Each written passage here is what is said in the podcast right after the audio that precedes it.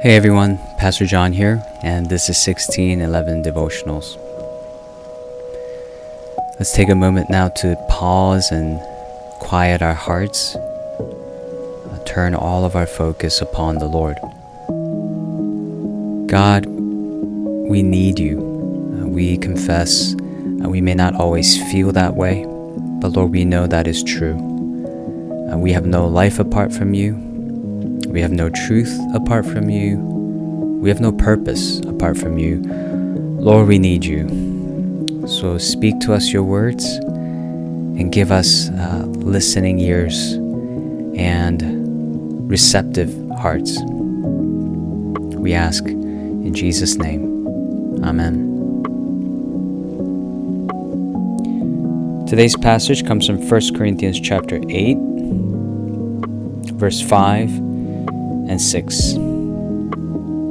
For although there may be so called gods in heaven or on earth, as indeed there are many gods and many lords, yet for us there is one God, the Father, from whom are all things and for whom we exist, and one Lord, Jesus Christ, through whom are all things and through whom we exist.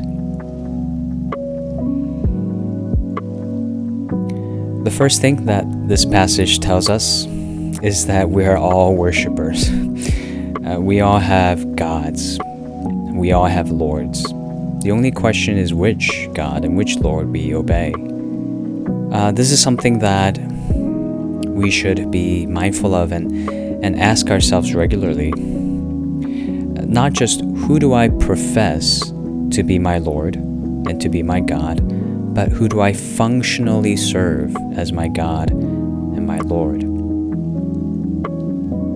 Does the way I live my life, the way I spend my time, the way I spend my money, the way I go about my relationships reflect the lordship of Christ, the lordship of Yahweh, or does it reflect the lordship of the world, of my flesh, or of the enemy. This passage calls us away from the, the so called gods with little g and lords with little l.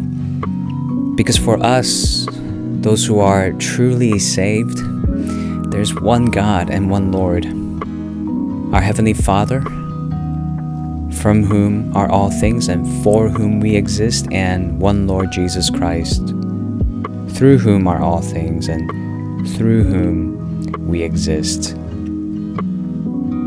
And Christ Himself, uh, while He was on earth, model for us what this looks like.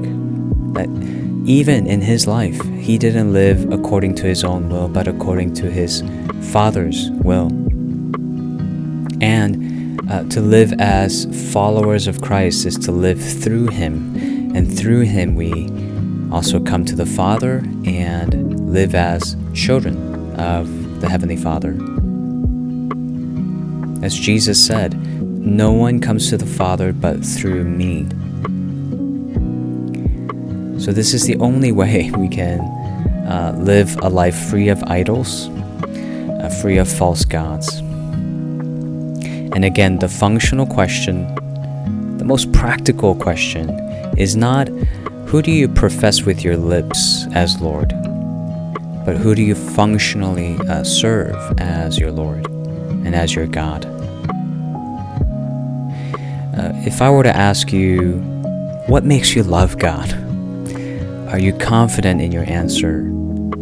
Uh, how much do you delight in Him and why do you delight in Him?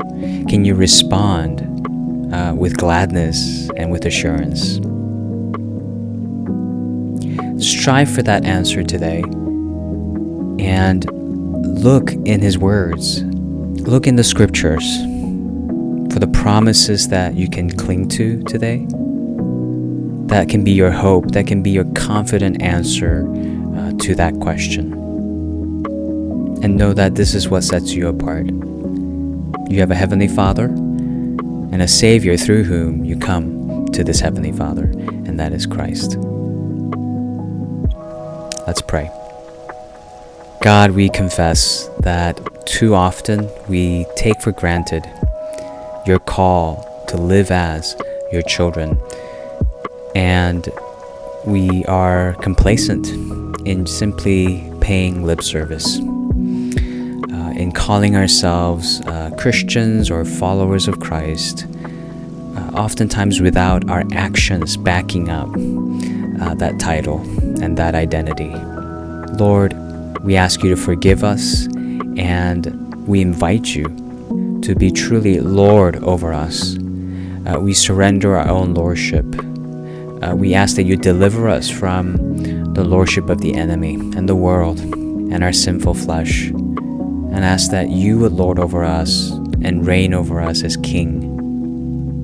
We surrender to you, Lord, and uh, let our actions today, our thoughts today, our words today reflect that. And draw us, therefore, closer uh, to our Heavenly Father. In Jesus' name we pray. Amen.